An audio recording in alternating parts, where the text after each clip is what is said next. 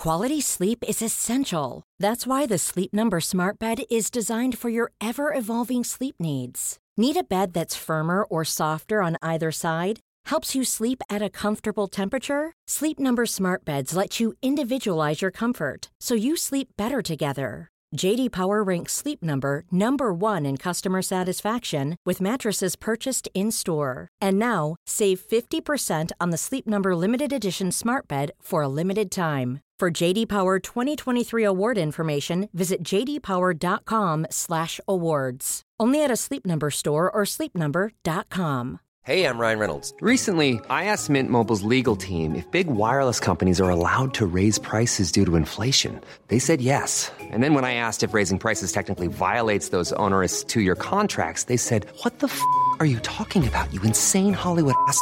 So to recap, we're cutting the price of Mint Unlimited from $30 a month to just $15 a month. Give it a try at mintmobile.com slash switch. $45 up front for three months plus taxes and fees. Promo rate for new customers for limited time. Unlimited more than 40 gigabytes per month. Slows. Full terms at mintmobile.com. Hello, everyone. Welcome back to the History Hit Warfare podcast. I'm your host, James Rogers. And if it's your first time here, well, we focus on the history of warfare from Napoleonic battles and Cold War confrontations through to the Normandy landings and 9 11. In this episode, we're looking at the history of Al Qaeda. At a time when the war in Afghanistan is drawing to a close, for Western forces at least, as the withdrawal continues, we are looking back at the history of that conflict and the point at which it started. Of course, next month it is the 20th anniversary of 9 11, and so the attacks of 9 11 on the Twin Towers, on the Pentagon, they lead to this invasion of Afghanistan in pursuit of Al Qaeda. Al Qaeda is said to be being guarded in a safe haven by the Taliban. And so the two really combine here at this point in history where one war on terror in Afghanistan draws to an end as we mark that 20th anniversary. And so it seems like the right time for us to visit this history of Al Qaeda. And we have the right person to talk about it.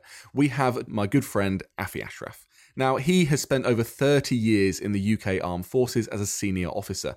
He served in Iraq as a counterinsurgency and political specialist, and in Afghanistan as an intersecurity advisor to the Ministry of the Interior. He is one of the world's leading experts on Afghanistan. He wrote his PhD on the history of Al Qaeda. He is the perfect person to take us through this. So here is Dr. Afzal Ashraf on Al Qaeda.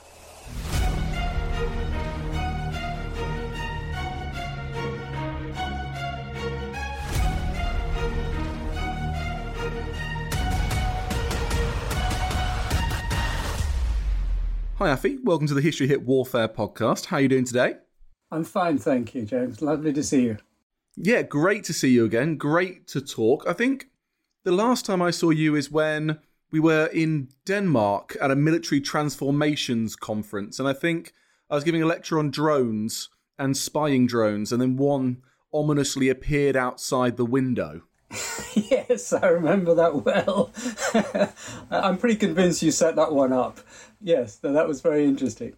I wish I had. That would have been cool. It would have been a little bit of showmanship of having some, I don't know, Russian or Chinese spying drone flying out the window watching us. But I mean, we're not that secret and we're not that spooky. So I'm sure it was just somebody, um, I don't know, doing some architecture or some surveying. Now, we're not here to talk about drones. Well, not directly today, I suppose. We're here to talk about Al Qaeda, your specialist topic. So, can you give us a little history of Al Qaeda? Because, of course, when we think about them, we think about those who perpetrated the attacks of 9 11 in 2001, 20 years ago. And, of course, we think about the war on terror against them after that seminal, pivotal moment in time. But where does Al Qaeda emerge from? Well, Al Qaeda emerges really in the sense that we know it in the late 90s, and it emerges for a number of reasons. One is that bin Laden, who had disappeared back to Saudi Arabia after the war in Afghanistan, started to misbehave according to the king because he wasn't very happy with the way the first Gulf War was being fought, supported by the king of Saudi Arabia and it really he was indirectly paying and supporting the American led coalition. And he warned at the outset of the war that the Americans, uh, the West in general, will use this as an excuse to occupy Muslim lands and will uh, use as a uh, pretext to steal what he described as Muslim wealth. And two and a half years after the Americans evicted uh, Saddam Hussein from Kuwait, exactly what bin Laden had predicted happened, or it seemed to have happened. Uh, one thing was that the massive base in Dhahran that the Americans had created was actually being expanded. Another thing was that the Saudis went through a virtual bankruptcy because, in the words of Secretary of State Baker, the Saudis paid for the war and some. And so, what you had was what, by Western standards, is a mild form of austerity. But that resulted in a very mild form of protest by Western standards. But that was still too much for the Saudis, and they clamped down and they actually imprisoned a lot of the religious clerics who were leading the sort of protest. Uh, and this was not demonstrations like we know them, but just, you know, speeches and maybe the odd sermon saying, look, you know, we need to look after the poor in Saudi Arabia and that sort of stuff. And anyhow, this made bin Laden very angry. He wrote a very rude letter to the king, and the king decided that because he was the son of a very well respected family man, his father, they would just ask him to leave the country rather than be punished appropriately. So he went into exile in Sudan, and in Sudan, whilst he was there, Bill Clinton authorized several attacks on the country, one of which was against that very dangerous target, a milk processing factory. It was a powder milk for children factory, which was allegedly supposed to be a chemical weapons plant, and of course it wasn't in reality. The Sudanese government got the message, they asked bin Laden to disappear. And the only place he could go was Afghanistan, where he was given political asylum. And I think that term is really important to understand. Not many Westerners do. The idea of asylum is a very important idea in Pashtunwali, the ancient code that the Pashtuns and most of the Afghans live by.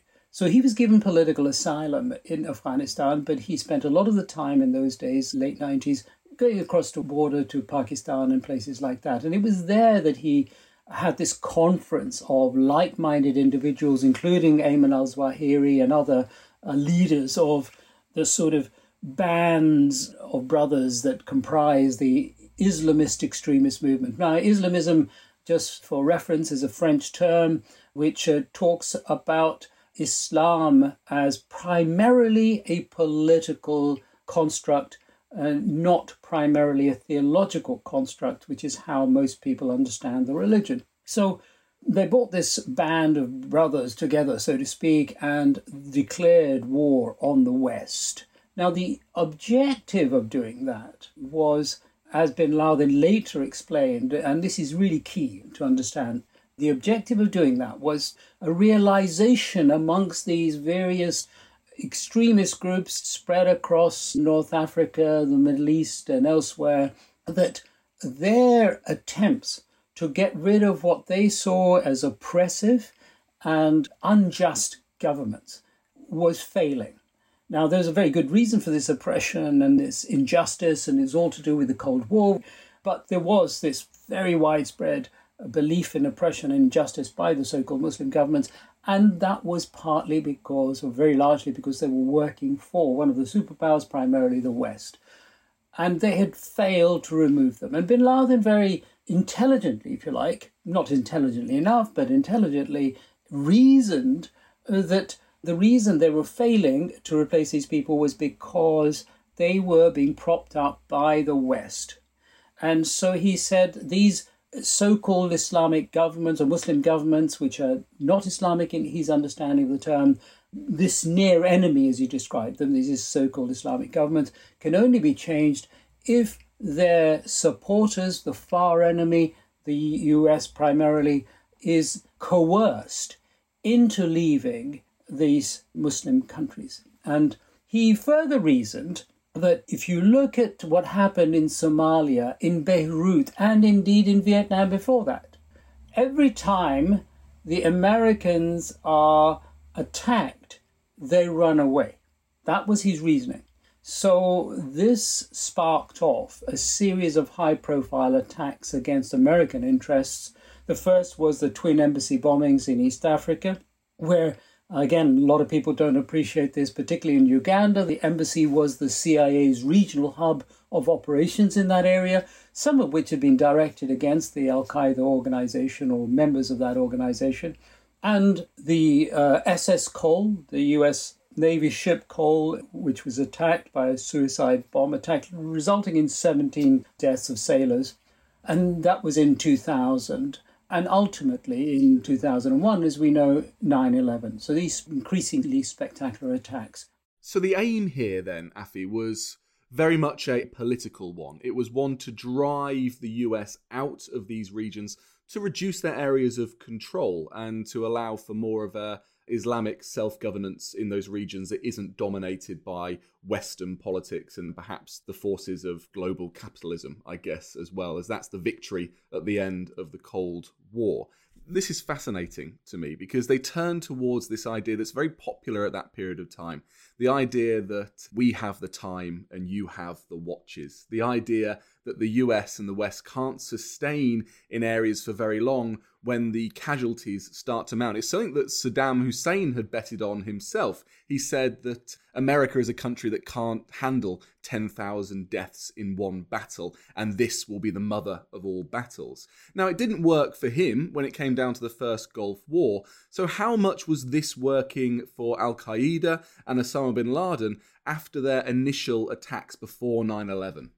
Well, that's a very interesting point you make, and there's many things around what you've said that really deserve a great deal more thought than we have time to consider. But you're really pointing to conceptions and how people see themselves and each other. And one of the flaws in bin Laden's argument, indeed also in Saddam Hussein's argument, as you mention it, was that they had failed to understand that Vietnam the situation in Somalia and Beirut were fundamentally different for the Americans. They were wars of choice. And Western liberal democracies have used more violence in the history of mankind than any other type of system when they are directly attacked. So those are wars of necessity. So when, of course, the analogy that bin Laden and Saddam Hussein failed to understand was the analogy of Pearl Harbor and the analogy of other instances in the First and Second World War when Western liberal democracies were attacked. They never give up. They fight and they use more violence than any other form of governance, including the communists, have ever used. The communists have tended to kill more of their own people than they have foreigners. The Western liberal democracies have killed more foreigners than their own people. And that's a very uncomfortable truth for the Westerners, let alone for people like bin Laden and Saddam Hussein. The other thing I think is worth just, at the risk of picking holes, but it is important to remember this idea of you have the time and we have the watches is not an Islamist idea. It is very much a Pashtun idea. And that is informed, as in most cases, and what we're really jumping into now is what I would describe as security culture. And security culture, military culture, is particular to different nations, different peoples, and it's informed by history. And so, this idea of watches and time is informed by Afghan history, which goes back and indeed, I can give you a wonderful quote from Alexander the Great. Um, I'm not quoting verbatim, these are unruly people that you can suppress for a short time, but you can never defeat, is essentially what he was saying. But of course, the Anglo Afghan wars of the 19th century and then, of course, in the 20th century have reinforced this cultural belief. So I think it's important to not attribute this claim to Al Qaeda. I've never come across it being made by Al Qaeda, certainly not during the time of bin Laden when I was reading everything he said and Ayman Zawahiri said. There were similar claims, I think, made, or analogies at least, by uh, Ho Chi Minh in the Vietnam War as well. The idea that, you know, there is time in America. Well, it doesn't have the time on its side and can't handle those costs. But how does this work into 9 11 then? Because that isn't an attack that's in Sudan or in Kenya, in Tanzania. It's not in a part of the world where the US is projecting its power. This is downtown New York City. This is the Pentagon in the heart of Washington, D.C. This is also aiming potentially, so we're told, for attacks on the White House as well. What is the aim behind this attack if it isn't about stirring the hornet's nest? Well, I think the aim was not to stir the hornet's nest, and this is where, if you like, the miscalculations that Al Qaeda made come to the fore. The aim was to frighten the Americans into thinking, wow, I mean, there was just before 9 11, just step back a little bit. In the years immediately before, about five years before, there was a concept that people have forgotten that was doing the rounds in terrorism and even indeed in the wider international relations community. And that was a concept of super terrorism. So there were attacks, highly spectacular attacks. Uh, Timothy McVeigh's attack in Oklahoma. You had the Aum Shinrikyo attack, the sarin gas attack in Tokyo, and indeed the Twin Embassy bombings in 1998, I think it was, or 1990. Those attacks came fairly close to each other from very diverse locations, in very diverse locations, with very diverse motivations. And people were trying to make sense of this trend. In fact, I was commissioned by PJQ, the Permanent Joint Headquarters, to write my master's dissertation on the idea of super terrorism. Now, what we were seeing there is not an ideological, if you like, change, because there is no ideology associated with terrorism, it's a tactic. What we're seeing is a very important feature of terrorism of any kind. Terror is intended to terrorize the target audience and uh, to frighten them to the extent that they can be coerced. Now, this fear thing is a bit like adrenaline, if you like. You know, the adrenaline junkies, they have to push the threshold further and further to get the same level of fix. Well, in order for terrorism to grab people's attention, which is really what it was supposed to do, and to give them sufficient fear and to act as a coercive capability, you needed to keep upping the ante. The simultaneous attacks and twin embassy bombings, the attack on a warship, which kills people and which was supposed to sink the ship but failed to do so, but also this almost freeing of the imagination. And again, I can't remember the exact quote from uh, Conrad's book, The Secret Agent, but I think he uses this almost 100 years earlier, something along the lines of an act so unimaginably horrific that it stuns the audience. And those aren't the words that Conrad uses, but it is this idea of unimaginable horror, which we see culminating in the hundred years or so in terrorism as a tactic used by all sorts of people across the world for all sorts of purposes that we see coming together in 9 11. But the one really important thing about 9 11 is this amazingly impressive, and if I might use that term without glorifying it, impressive freeing of the imagination. And of course, it wasn't completely radical. As you know, in the mid 90s, there was an attempt to blow up the Twin Towers by very conventional means, which was bombs in the foundations. And of course, that didn't do the business, and so they thought very differently. But what they realized was that yes, you could do the Twin Towers, but why not do something else as well, which was, of course, the Pentagon? Why not do the White House? I mean, the symbology, if all three of those targets had been hit and successfully hit, would have been even greater than what actually occurred in 9 11. So I hope that sort of explains it. It really does. And I suppose it's actually quite tactically sophisticated when you think about it, because not only is it an achievement, if we say that in imagination. But they also realize that you get one shot at this because you're not going to have multiple attempts after this to then hijack more planes and take down targets. This has to be a simultaneous surprise attack on the US homeland, something that history has shown that the US is incredibly vulnerable to. Go back to Roberta Wohlstetter, look at her work on Pearl Harbor, say how that this is something that the US is repeatedly vulnerable to because we don't expect that the great superpower is going to be able to be attacked by anyone lesser than them. Now, there is a stirring of the hornet's nest. There are calls for revenge after this point, and there has to be retribution. The world comes together, everyone is American today, as was the adage that went around. What happens immediately to Al Qaeda after this point? We have the war in Afghanistan that starts on October 7th. That's when the first drone strikes start to go in. Is this when we start to see Al Qaeda being targeted incredibly seriously? And do they go underground or are they prepared to fight? Okay, so I think there is a great danger in all of this to see Al Qaeda as being an instrumental organization in its own right. Al Qaeda is the product of geopolitics and everything that has happened to it, and indeed it has done itself, has been for geopolitical reasons. And so, one of the things that happens, which is of significance, and again, that has been sort of conveniently forgotten in history, there are two things, in fact.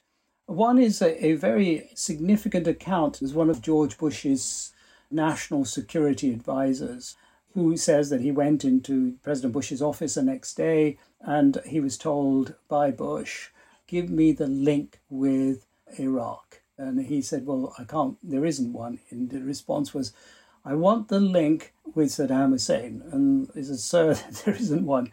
And the point was made again that the president wanted to see the link between what happened on 9 11 and Iraq. And what that tells us is essentially that George Bush wasn't as interested in dealing with Al Qaeda, who had perpetrated this horrible deed, as he was in perpetuating his own foreign policy and global political agendas, whatever they may be.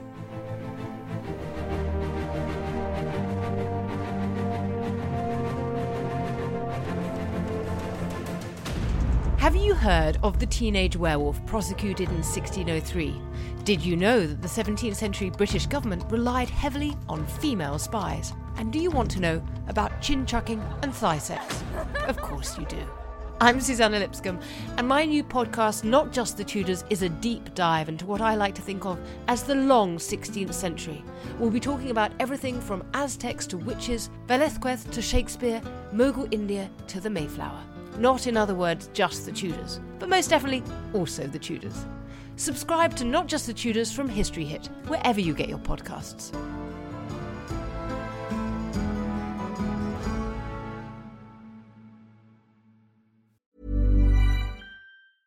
Mom deserves the best, and there's no better place to shop for Mother's Day than Whole Foods Market. They're your destination for unbeatable savings, from premium gifts to show-stopping flowers and irresistible desserts. Start by saving 33% with Prime on all body care and candles. Then get a 15-stem bunch of tulips for just $9.99 each with Prime. Round out Mom's menu with festive rosé, irresistible berry chantilly cake, and more special treats. Come celebrate Mother's Day at Whole Foods Market. Jewelry isn't a gift you give just once. It's a way to remind your loved one of a beautiful moment every time they see it. Blue Nile can help you find the gift that says how you feel and says it beautifully with expert guidance and a wide assortment of jewelry of the highest quality at the best price. Go to BlueNile.com and experience the convenience of shopping Blue Nile, the original online jeweler since 1999. That's BlueNile.com to find the perfect jewelry gift for any occasion. BlueNile.com.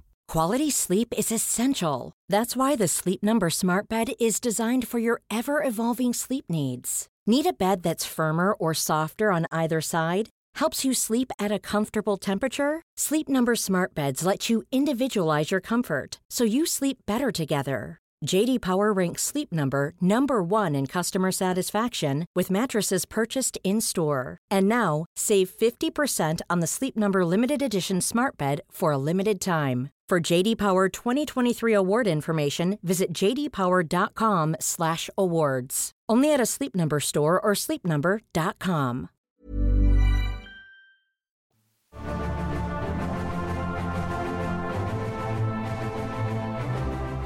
So this was the politics of convenience at this time as well. If you're going to have a global war on terror, then let's enshrine this in, if I remember correctly, the axis of evil, which is to include Saddam Hussein. And what is that all about, Afi? Is that as a leftover from the first Gulf War.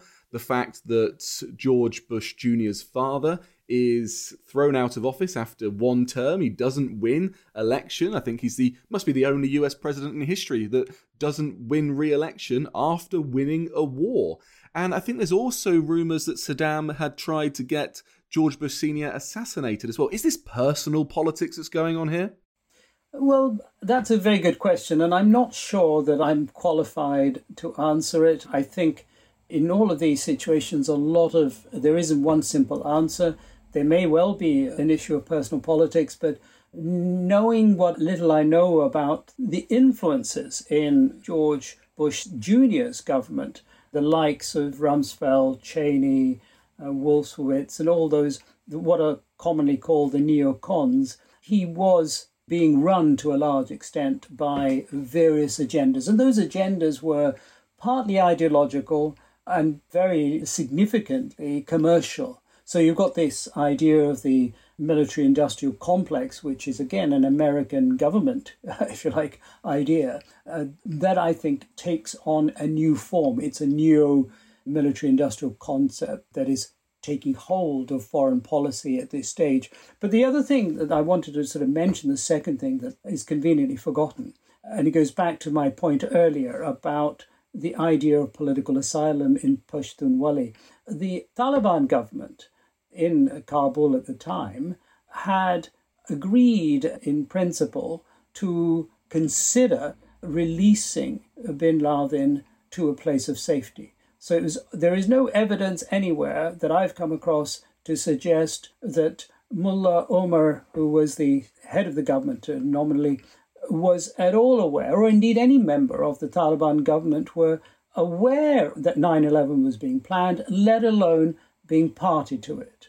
So they were willing to do what is conventional in those terms, that is to release him to a place of safety.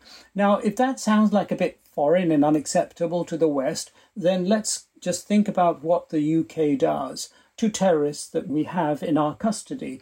Even if they're guilty of terrorism, we will not release them to a country where there is a danger of them being tortured or capital punishment. So we have our own ethical standards, which we do not compromise. So this is where, if the purpose was to prevent Afghanistan being, if you like, a base or a launch pad for international terrorism, this could have been very easily resolved in doing that rather than what we have seen happen in the last 20 years. So, what happens to Al Qaeda, coming back to your main question, is that by attacking Afghanistan, and that, if you go back and deal with it in a little more detail, which we haven't got time for, is just basically an attempt to show the world that we're doing something in Afghanistan so that it paves the way for real interest, and that is to attack and occupy Iraq.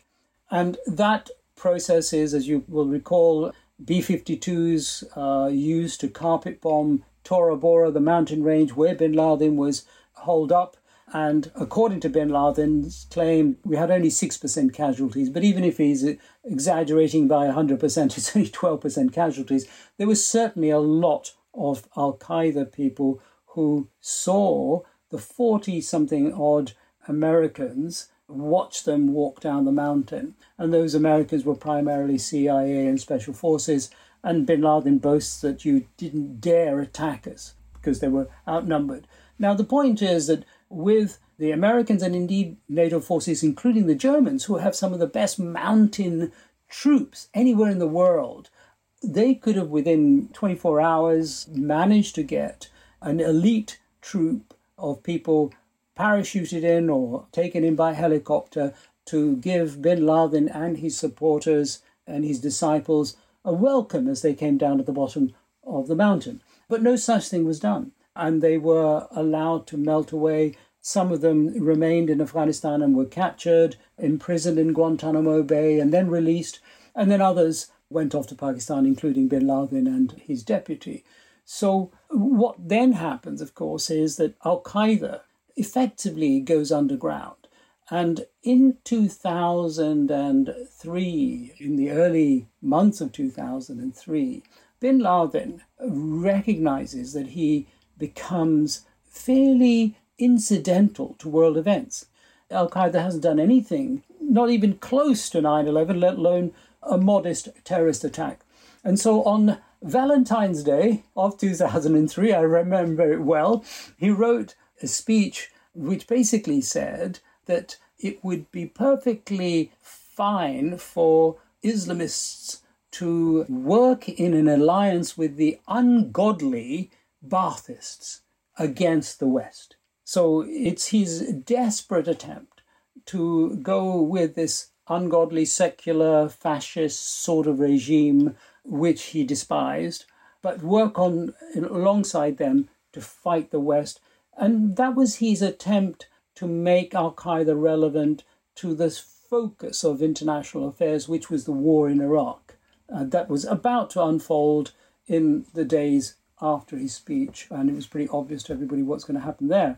So that's what gives him slowly a degree of legitimacy. But even then, nothing really happens until about 2004. Now, at the beginning of 2004, we see the emergence of this man, Zarqawi. You might remember him. He was Abu Musab al Zarqawi, who, even by bin Laden standards, even by Al Qaeda standard, he was known as a thug and a brutal individual. And he had, in the early months of that year and before, perfected the genre of beheadings and he was rabidly anti Shia. And when Abu Musab al Zarqawi wrote in October of 2004 to bin Laden asking to be a member of Al Qaeda, I was in Baghdad at the time. I remember talking to my American general and saying, This is really fascinating because bin Laden now has a choice that, uh, in some ways, Hitler faced, and that was opening up the ideological equivalent of the Western Front because he knows that not only will his public relations suffer because of this brutality of this man, but also he knows that he will be opening up a war against the Shia, which he can't afford to do because he wants to fight the West. But the choice he has is either to accept Zarqawi or to remain irrelevant to world events. And so it takes until December of 2004 for bin Laden to reluctantly accept him as a member because, you know, otherwise he continues to be irrelevant. And that's when we get a focus of Al Qaeda, if you like, labeled attacks, not, of course, just in Iraq, but then you get these franchises, as some people have described them, or uh, affiliates and other organizations. You get AQIM, that's the Al Qaeda in the Islamic Maghreb, you get Al Qaeda in Yemen, and then you eventually get the development of Al Shabaab, and then Boko Haram and other organizations erupting slowly across the globe to do their stuff. But you also get, as a direct consequence of the coverage of the war in Iraq, much more so than what happens in Afghanistan, certainly in the first few years, you get this locally inspired attacks, the sort of attacks we see in Madrid, the Madrid railway attack, and then subsequently we get 7 7 and other attacks in the UK and elsewhere in, in Europe. And of course, at this stage, and we're talking about 2005, 6, and maybe even 7, the Americans are very curious about this domestic threat, a homegrown threat. Why? I mean, I was involved in a conference from an elite group of American civil servants, for want of a better word, who wanted to study, who wanted my help to talk to people who could help them understand why we have this homegrown terrorism issue and they don't. Of course, we know things have changed quite considerably since then. So that is what's happening to Al Qaeda. It can't directly, after 9 11, plan centrally. Even then, I'm not sure it planned 9 11 centrally. It was done by one of its major uh, members, but not necessarily in Afghanistan, somewhere else. But it is no longer able to mastermind events, but it is able to inspire events including domestic terrorism. And then you get this mushrooming of propaganda. Again, people get mesmerized by social media, which has been really well exploited by ISIS. But Al Qaeda really set the trend and was very successful, extremely successful in getting its messages out on the internet through some very clever means on websites and so on that could be mirrored within milliseconds into tens of thousands across the world. And there was a whack-a-mole type of affair with the NSA, GCHQ trying to suppress it, but we never really, as far as I'm aware, succeeded in preventing them to getting their message out, which they inevitably did. So, I, in a nutshell, this is how we see it developing and this is very much something that is a theme that continues around the world today. It's not like Al Qaeda has disappeared in any way, shape, or form. So many of these groups are still active and still working hard to derail the Western presence in parts of the Middle East and across the African continent, including in places like Mali, for example. But it's here that you also get the merging together of unhappy bedfellows of convenience. So you see, as ISIS was defeated. And I'm not sure how you would fit ISIS into this, maybe as another splinter group of franchisees who now, or at least until recently, were working together with elements of Al Qaeda in the Islamic Maghreb to try and defeat Western presence. And that may have splintered and split. And terrorist groups quite often splinter and form new fractious groups once they disagree on things. But well, maybe tell us a little bit about how we fit ISIS into this, perhaps, but also what are the next steps for Al Qaeda? Where do we stand in terms of the future as we withdraw from Afghanistan and as that debacle continues with horrendous scenes? Are we going to see the re-emergence of groups like ISIS, like Islamic State, and like Al Qaeda back into a safe haven that could be Afghanistan? There's a lot to, you've asked there. Um, I think to help stop it being too confusing, I think it's important to go back to basics and understand the things that have driven Al Qaeda and ISIS and so on. At the ideological level, it has been the common objective of getting rid of what are perceived injustices. And I use the word perceived, but in reality, they're real injustices. If you look at any state that is run by a majority Muslim government, they are to varying degrees corrupt, inept, and repressive. So you've got these real life injustices. And the other thing we need to remember is that in almost every case, there is an example of exploitation by the West of religious if you like, extremism for geopolitical purposes. And I can give you examples in the case of the Mujahideen in the 1980s and so on, which led to the Taliban and, of course, Al Qaeda too.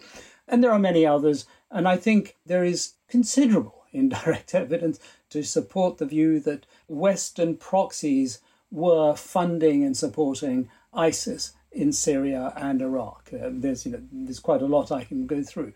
So those are the sort of things that have perpetuated these organizations.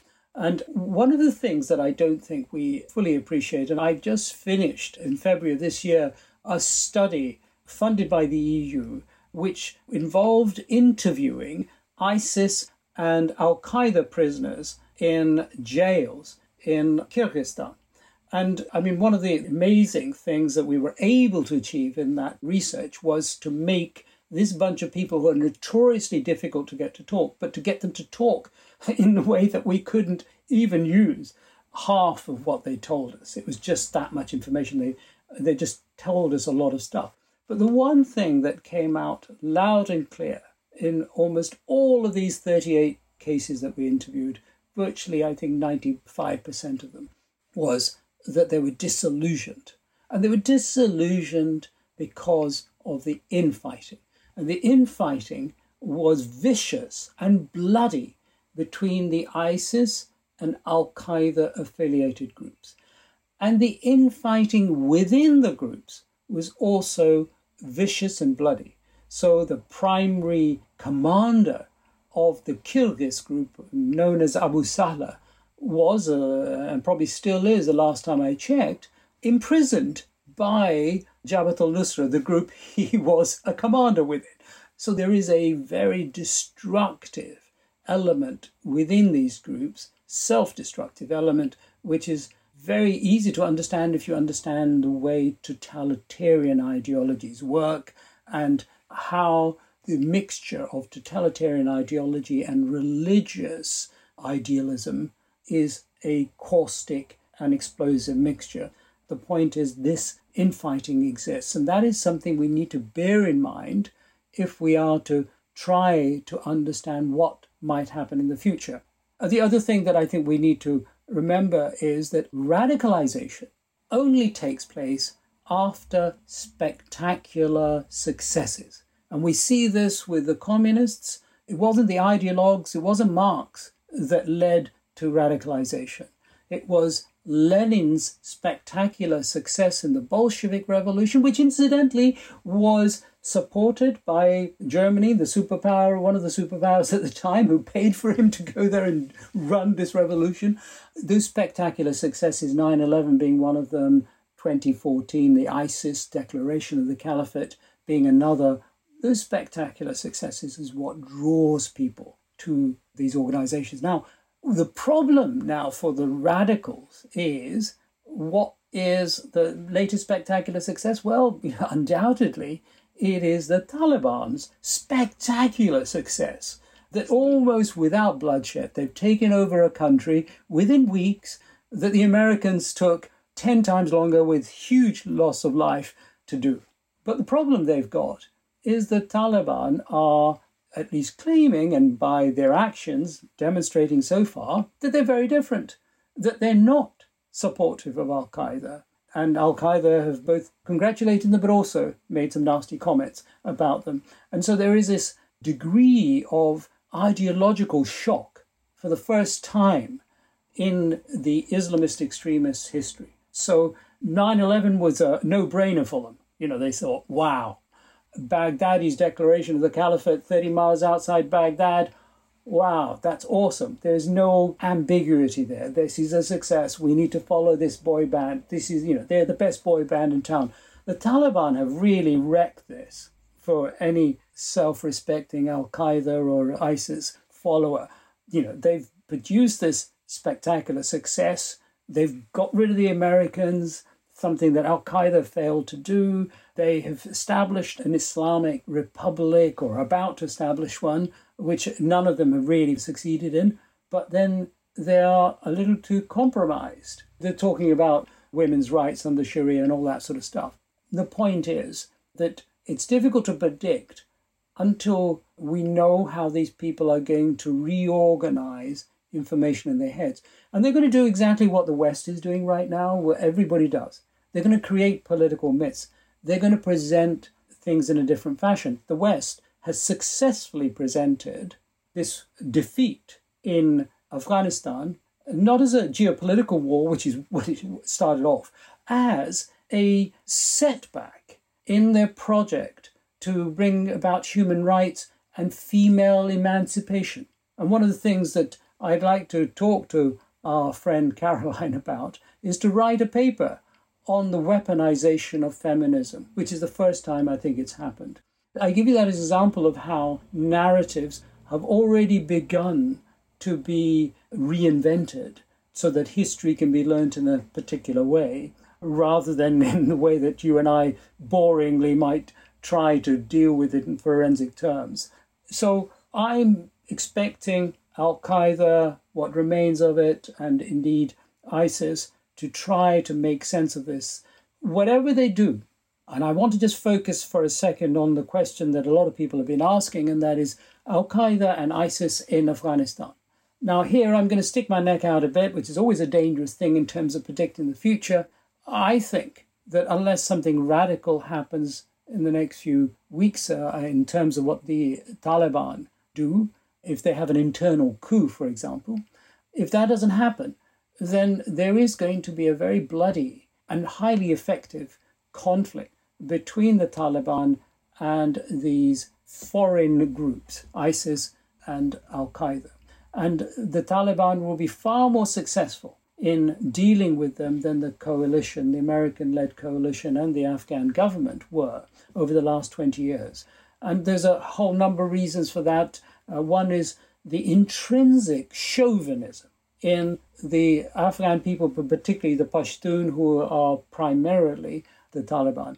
They are, above everything else, a chauvinistic people.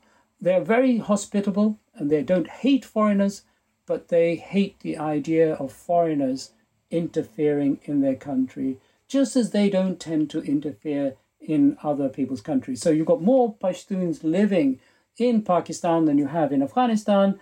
And whenever they have a tribal fight, and they have these horrible vendettas, and I know this from personal friends that I've grown up with generationally. My father was, you know, friends with their father. I'm friends with their, and our children are friends, and so on.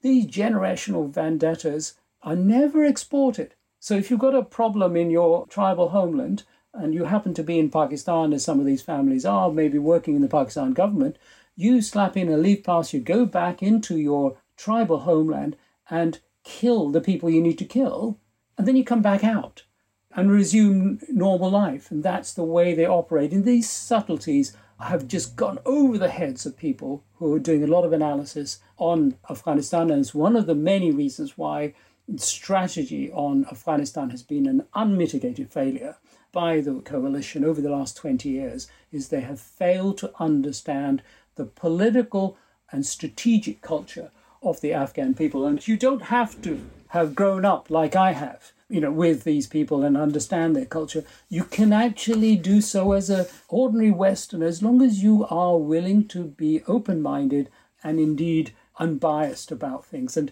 this lady, Sarah Chayes, who's written this book, Thieves of State, has done exactly that. And she's lived in Afghanistan and she has told several military commanders that the reason why the Taliban exist isn't because of religion, it is because the Afghan people, more so than any other people in the world, have an allergy to corruption and oppression.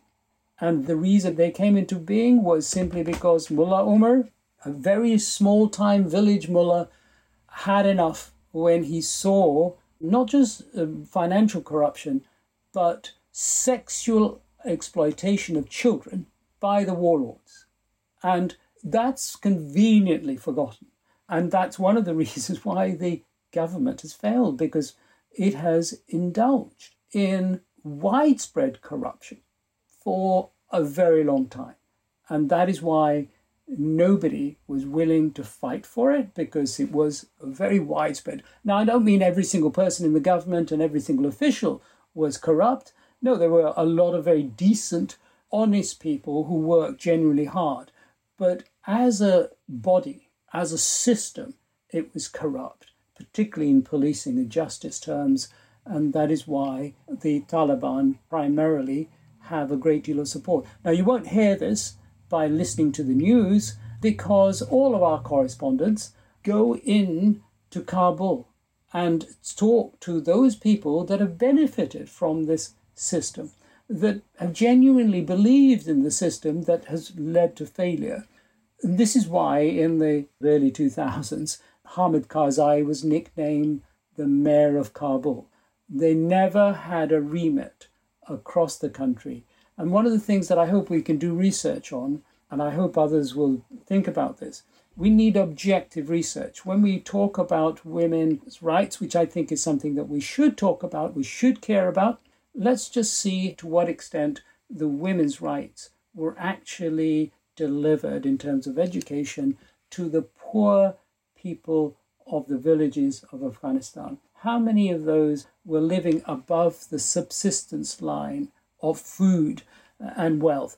And what we need to do is to ask ourselves the question if we were in the position of ordinary Afghans, and we know from figures collected since 2009 that at least 111,000 civilians were killed, of which it is safe to assume the 50% were women and girls. So let's say pessimistically 50,000 women were killed during this 20 year conflict.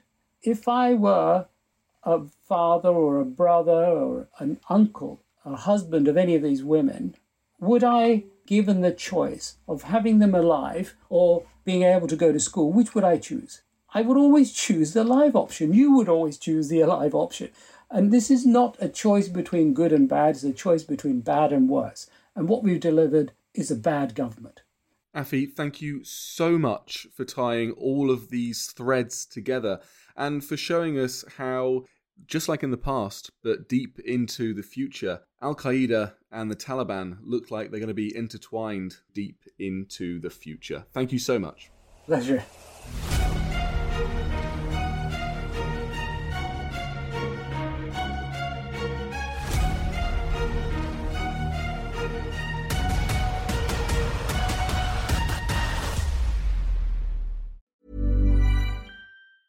Hi, I'm Daniel, founder of Pretty Litter. Did you know cats tend to hide symptoms of sickness and pain? I learned this the hard way after losing my cat, Gingy. So I created Pretty Litter, a health monitoring litter that helps detect early signs of illness by changing colors, saving you money and potentially your cat's life. Pretty Litter is veterinarian developed, and it's the easiest way to keep tabs on your fur baby's health right at home. Go to prettylitter.com and use code ACAST for 20% off your first order and a free cat toy. Terms and conditions apply. See site for details. Even when we're on a budget, we still deserve nice things. Quince is a place to scoop up stunning high end goods for 50 to 80% less than similar brands. They have buttery soft cashmere sweaters starting at $50, luxurious Italian leather bags, and so much more. Plus, Quince only works with factories that use safe, ethical, and responsible manufacturing. Get the high-end goods you'll love without the high price tag with Quince. Go to quince.com slash style for free shipping and 365-day returns. And before you go, remember as a Warfare listener, you get a special discount at History Hit. Subscribers get access to blissfully uninterrupted, ad free podcasts and thousands of hours of history documentaries. You've got everything from the American Revolution to my own documentaries like Traces of War, Weapons of War, and 24 Hours in Normandy, where I follow in the footsteps of the Green Howards on D Day from their beach landings to being awarded the Victoria Cross and all the way through their first day where they made it seven miles inland further than any other British or American unit. So head over to historyhit.com forward slash subscribe or follow the link in the show notes and use the code WARFARE to get 50% off your next three months. That's the code WARFARE to get 50% off. And if you're an Apple listener, you can subscribe for new ad free episodes within the app. So give it a go. I know you're gonna love it.